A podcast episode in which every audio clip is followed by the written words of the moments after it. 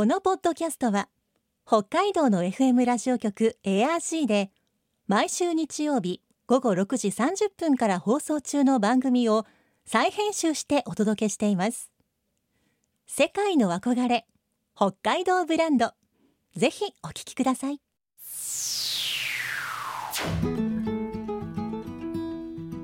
今世界から注目される北海道この番組では北海道が世界に誇る自然文化産業などをピックアップ。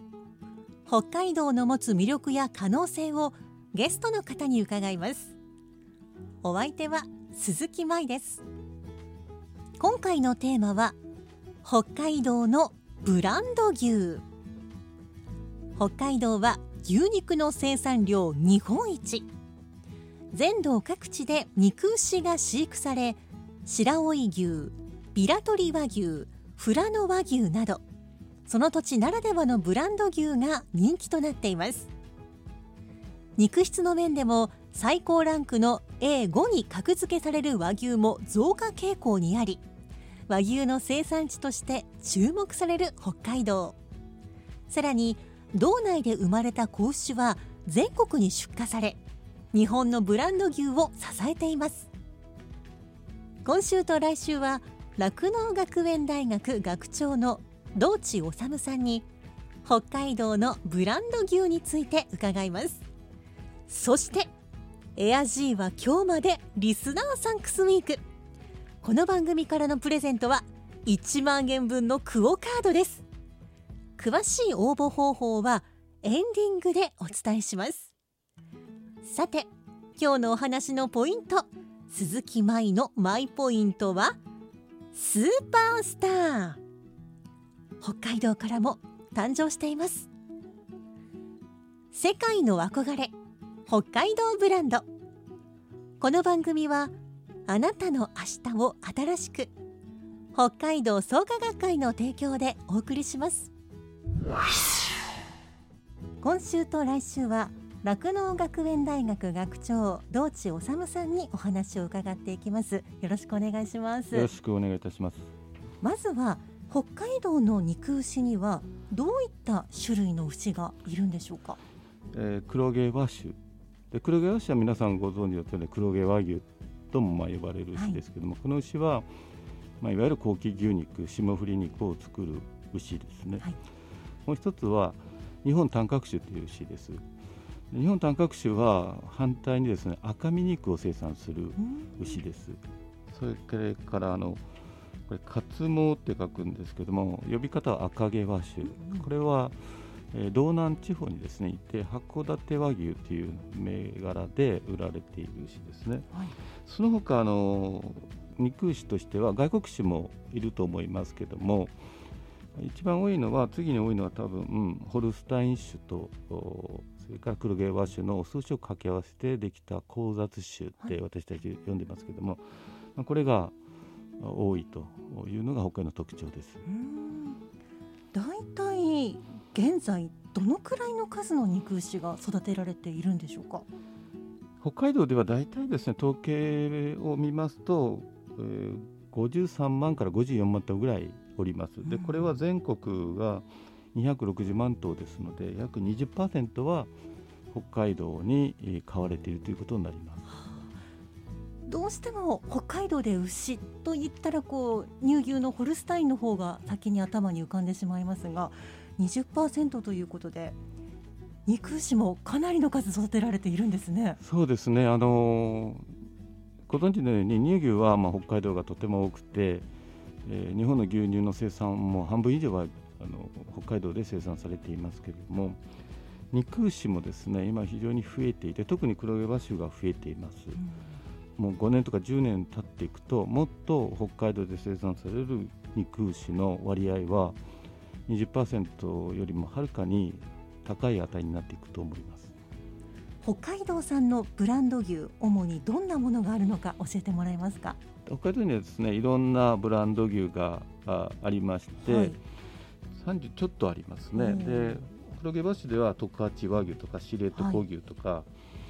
えー、フラノ牛だとか、洞爺湖牛とかビラトリ和牛サロマ和牛とかい。うのがありますし、乳牛のお寿司のであれば豊西牛とか士幌牛とかいったブランド牛があります。で北海道では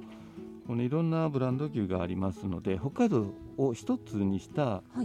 この呼び方も作っておられて、北海道和牛ですね。こういった北海道和牛その中にこういったブランドがありますよというようなことになっていますね。ですから北海道和牛のその中で例えば十勝和牛とか知床牛とか、富良野牛とかですね。そういった特色あるブランド牛がそれぞれあるということです。これ特色のあるブランド牛が本当に各地で育てられているわけですが、まあ、どこの地域のどのブランド牛もこうブランド牛としてこう認定されるまで結構なこういろいろ苦労とかもあるんじゃないですか、えあると思います。あのブランド牛を、えー、こう確立するためにはですね非常に長い年月がかかると思います。これは北海道のブランド牛ではないんですけれども岩手に前沢牛っていう牛がブランド牛がいますけどもこの前沢牛のブランドをに携わった町役場のですね畜産の課長さんにもだいぶ前にお話伺ったことありますけども、はい、まあ、東京にしょっちゅう通ってですねこう販売をするあるいは広報営業に出かけるということで20年ぐらいかかったというお話をされてました、北海道の現在のブランド牛もですねそのぐらいの歴史はまあ、それぞれあってですね、はい、でいかにして特色を出すかということを各生産者の皆さんはさまざま工夫されていると思うんですね、特に工夫されているのはおそらく、えー、どんな餌を食べさせてどういうふうに育てるかっていうことをですね、まあ、一番工夫されていると思うんですね。はい。で例えばあの醤油を作る時に出るもろみ醤油かす、はい、そういったものを与えたりあるいはハーブを混ぜたりとかいろんな工夫をされています。はい、それからまあ独自のあこのメニューですね。あの飼料を独自のこう配合割合で作って、うん、そして食べさせるとこういった牛肉が安定的にできるということをですね、まあ、それぞれのブランド牛の人たちはデータをきちっとです、ね、お持ちになってて、うん、で安定的な牛肉生産をしておられると思うんですね。で関東とか関西圏に、まあ、独自のルートで販売されている方も非常に多いので、はい、そういう意味では消費者の方もですね北海道で育った牛肉っていうのは、まあ、非常にイメージとしてはあいいものがありますので、まあ、根強く長くですね消費者の方に買っていただいてるんじゃないかなと思います、はい、北海道の牛肉が牛肉の最高ランクである A5 ランクこれがとても増えているということですがこれはどうしてなんでしょうか？これはもう取り物なさずですね北海道の生産者それから指導機関の方々それから正規を販売しているこの私たちは AI 人工授精のことを略して AI と呼ぶんですけれどもこの人工授精事業体 AI 事業体の方々の努力ともう関係する皆さんのですねこの長年の努力の成果だと思います。で北海道のこの肉牛の評価っていうのは非常にまあ、おそらくここ10年20年すごく上がってきていると。それがあの最も今日の肉質が上がったあ理由ですね、うん、それから北海道の農家の方々は北海道の繁殖牛の、まあ、遺伝的な能力を高めるためにですね、まあ、優秀なメス牛、まあ、子牛なんですけどもこれをですね宮崎県であるとか、まあ、鹿児島県も鹿児島県もそうですしあと鳥取県、はい、岐阜県兵庫県からですね、うん、積極的に導入して、はい、それで優秀なメス牛をこう数多く揃えてそれが今あそのメス牛たちから子供が生まれ、うん、さらに次の孫が生まれですね、うん、こうやって育種改良が進んだ成果でもあると思います。はい、それから北海道内からですね非常に優秀な種牛が生産されたということもあります。で、はい、最も、まあ、最近で有名なのはこれは北海道立同立の畜産試験場で、え作られた牛ですけども勝早桜5っていう牛がいますけど、はい、これがですね近年の北海道の黒毛和種の評価をですね大きく変えた牛の一頭です。これも全国的に有名になりましたので、はい、いやちょっと私もこの勝早桜5あの調べて検索してみたらたくさん画像が出てきて、ね、あ本当に有名人というか有名牛なんだなと、まあ、スーパースターですね。全国のあの肥育牛の枝肉協励会とか品評会とかありますけれども、まあ、各所であの優勝してますし、まあ、その前ももちろん有名な牛はですねたくさんいましたけども、はい、勝早桜5のですね活躍はまあ特に秀でているということです。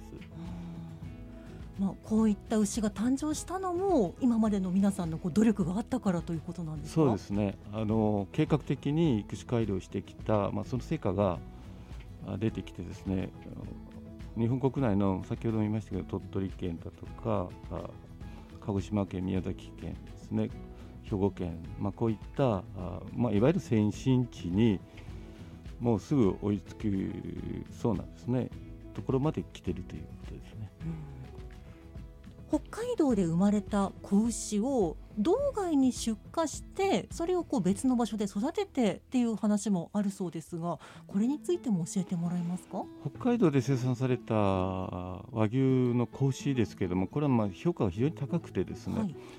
全国から肥育農家さんが買いに来ています、はい、まあ、私たちの大学は安平市場に出しますので私たちの牛もです子牛も道外の方に買っていただいてますけど例えば群馬県であるとか、うん、岐阜県茨城県それから青森県だとか、まあ、東北管内ですね関東、まあ、遠くは鹿児島から来る購買者もおりますし、えー、そういう意味では全国に北海道で生産された子牛が買われていてそこで非常に優秀な肥育成績を出しているということになると思います。これからその北海道に子牛を肥育元牛とか繁殖元牛って私たちは呼んでますが大体8ヶ月から10ヶ月ぐらいの子牛を買いに来るお客さんはこれからどんどん増えると思いますでは今のお話からしますと北海道で生まれた子牛が、まあ、全国に行ってそこでその土地のブランド牛になったりすることもあるんですか？それはあり得ると思いますね。えー、と糸々追跡してみないとわからないですけども生産者の子牛生産農家の方はですね自分の牛を買っていただいた肥育農家さんとは情報交換してですね、うん、こういう賞を取ったよとかこのぐらいの肥育成績だったっていう情報交換は、まあ、中的されていると思います。うん、で私たちの大学農場で生産した市でもですねこういう市でも、まあ、そういうふうに使っていただいている場合もありますので、まあ、それは一頭一頭追っかけて、え場合によっては肥育農家さんに教えていただいたりとかっていうふうにこう追跡しています。では遡って北海道に肉牛が導入されたのはいつのことだったんでしょうか？北海道のいろいろな歴史をですねあの調べてみますと、まあ、いろいろなあの本が書いてあったりあるいは論文があったりしますけれども今でいう北海道庁が海外の農業技術を北海道に導入しようということで今でいう真駒内の近くにですねこの農場を開いたというふうに、えー、記録があります。はい、そこにまあ、よく知られている技術者としてはエドウィン・ダンさんですね、うん、この方他あの外国から農家の方も呼んでですね模範農場を作ったでそうやって、えー、海外の技術を北海道に、まあ、導入しようとした、はい、まあ、その時にこのエドウィン・ダンさんがあのいろんな作物の品種、まあ、種だとか種芋だとかそういうのを持ってきたんだと思いますけどもあと牛も連れてきている。その他羊も連れてきているんですね、はい、その後ですね、まあ、北海道は乳牛酪農をあのが盛んになるわけですけども乳牛が増えていくと当然メス牛も生まれればお寿司も生まれると、はい、でお寿司は肉の牛肉生産のですね。重要なまあ資源として生産が行われてきたと。しかしですねあの、まあ、昭和に入るとだんだんとこの肉質が重要になってくると、はい、まあ、特に牛肉の自由化が契機になったと思います、はい、これは日本全国肉質をですねのいい牛作りをしなければ外国特にアメリカやオーストラリアからの牛肉輸入牛肉に対抗できないということであの、まあ、いわゆるあの霜降り肉を作っていこうということになります。はい、でこれが1991年から牛肉の自由化が始まりますけどもまあ、いろいろなことがありましたけれども全国挙げてですね牛肉肉質の改良に取り組んでいったとそして今のような、まあ、世界で他に真似ができないような黒毛和種の霜降り肉を作る技術が確立して牛も改良が進んだということですね。で北海道も牛肉の自由化以降ぐらいからですねだんだんと黒毛和種の導入が増えていったとで最近はですね北海道はそういう意味では非常にこの改良の速度が地域としては非常に速い状況にあると思います。はい、あのー、先生はどんな和牛の食べ方がお好きですか？一番多分食べやすいのはあのすき焼きじゃないかなと思いますけど、はい、ステーキもですねあのとても美味しいと思いますけどもやはりステーキもあのわさびを使うとかですね、うん、そういった食べ方がとても美味しいんじゃないかなと思います。で和牛の肉はあの油の味がですね他の品種に比べたらやはり特徴ですので、はい、この和牛の油の味和牛香とも言ってますけどもこう匂いだとか香りですね、これもあの美味しさの重要なポイントですので、まあ、一番食べやすいのはすき焼きが一番いいんじゃないかなと思いますけど。やはりちょっとこう日本人らしい料理の仕方に行き着くような。そうですね多分すき焼きはあの日本人のこの食味というか好みに最も合うんじゃないでしょうか。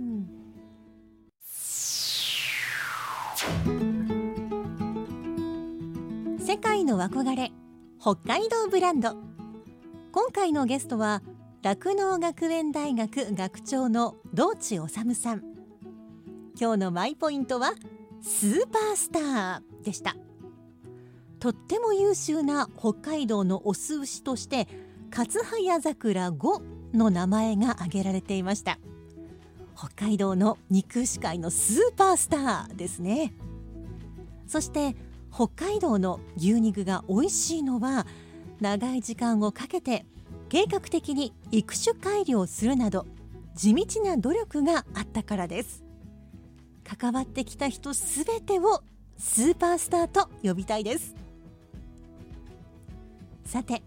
エアジーは今日までリスナーサンクスウィーク。この番組では抽選でお一人の方に1万円分のクオカードをプレゼントします。応募に必要なキーワードは今日のマイポイントのスーパースターです。このキーワードに合わせて番組の感想やあなたの思う北海道ブランドなどのメッセージもお待ちしています。詳しくはこの番組のホームページを確認してください。北海道ブランド。そこには世界を目指す人たちの知恵と情熱があります。来週もそんな北海道ブランドに元気をもらいましょう。